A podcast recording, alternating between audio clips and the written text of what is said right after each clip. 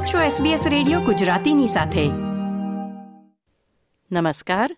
મંગળવાર નવમી મે બે હજાર ત્રેવીસના મુખ્ય સમાચાર આપ સાંભળી રહ્યા છો નીતલ દેસાઈ પાસેથી SBS ગુજરાતી પર.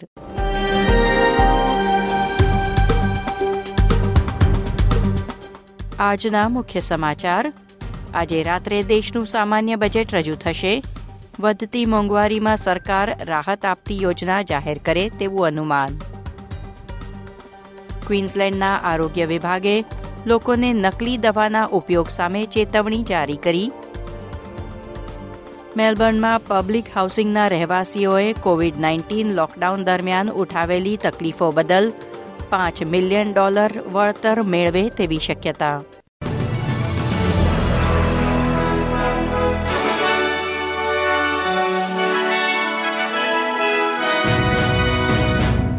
પ્રસ્તુત છે સમાચાર વિગતવાર. ફેડરલ સરકાર પંદર વર્ષમાં પ્રથમ વખત સરપ્લસ બજેટ રજૂ કરશે. કેન્દ્રીય વિપક્ષનું કહેવું છે કે સરકારે અપેક્ષિત સરપ્લસ માટે કોલસા ઉદ્યોગનો આભાર માનવો જોઈએ. નેશનલ પાર્ટીના સેનેટર મેટ કેનવાને કહ્યું કે સરકાર દ્વારા સારા આર્થિક વ્યવસ્થાપનને કારણે નહીં, પરંતુ ઓસ્ટ્રેલિયામાં કોલસાના રેકોર્ડ ભાવને કારણે જ દેશને મોટી આવક થઈ છે અને બજેટમાં વધુ રકમની જોગવાઈ છે. સરકારે પહેલાથી જ બજેટના ઘણા પગલાં જાહેર કરી દીધા છે, જેમાં એક મહત્વનું પગલું છે જીવન નિર્વાહ ખર્ચમાં રાહત આપવા લગભગ પંદર અબજ ડોલરની ફાળવણી. ખજાનચીએ કહ્યું કે અનુમાન કરતાં ઘણી મોટી રાહત ઓસ્ટ્રેલિયનોને આપવામાં આવી રહી છે. ક્વીન્સલેન્ડમાં આરોગ્ય સત્તાવાળાઓએ સંભવિત ઘાતક નકલી દવાઓ જપ્ત કરી છે અને જાહેર જનતાને ચેતવણી જારી કરી છે. સત્તાવાળાઓનું કહેવું છે કે તપાસ દરમિયાન મળેલી દવાઓમાં વિવિધ ગોળીઓમાં એવું ઓપિયોઇડ મળ્યું છે જે ઓછી માત્રામાં પણ જીવલેણ બની શકે છે. રાજ્યમાં નોંધાયેલા બે મૃત્યુની તપાસ ચાલી રહી છે, જેમાં આ દવાઓ સંકળાયેલી હોવાનું મનાય છે. લોકોને નકલી દવાઓ સામે સાવચેત રહેવાની ચેતવણી આપવામાં આવી છે. મેલબર્નમાં પબ્લિક હાઉસિંગ ટાવર્સના રહેવાસીઓને બે હજાર વીસની સાલમાં અચાનક લાગુ કરાયેલ કોવિડ નાઇન્ટીન લોકડાઉનમાં રહેવાની ફરજ પાડવામાં આવી હતી. તેઓ હવે કુલ પાંચ મિલિયન ડોલરનું વળતર મેળવે તેવી શક્યતા છે.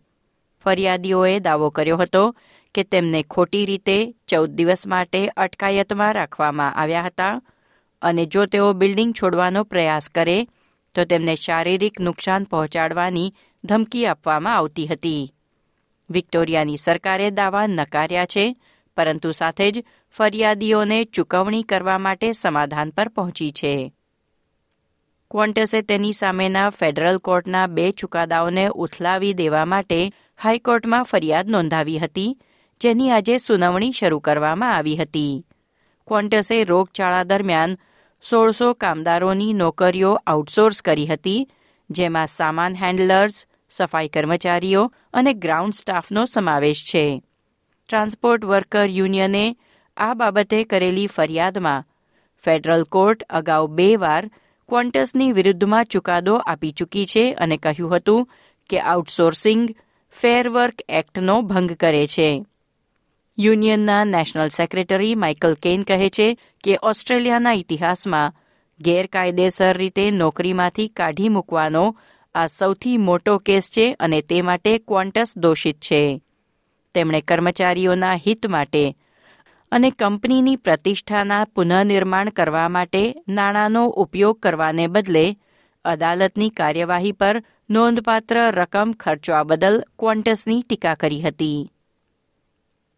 નેશનલ સાંસદ બેન ફ્રેન્કલિન ન્યૂ સાઉથ સંસદીય ઉપલા ગૃહના પ્રમુખ તરીકે ચૂંટાયા છે.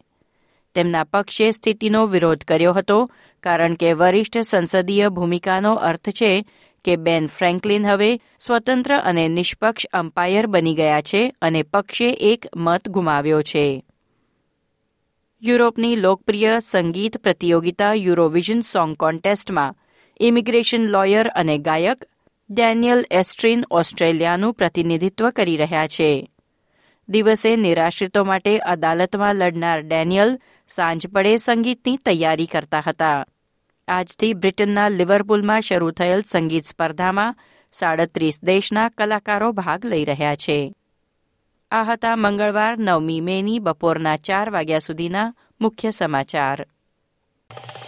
લાઇક શેર કોમેન્ટ કરો. એસબીએસ ગુજરાતીને ફેસબુક પર ફોલો કરો.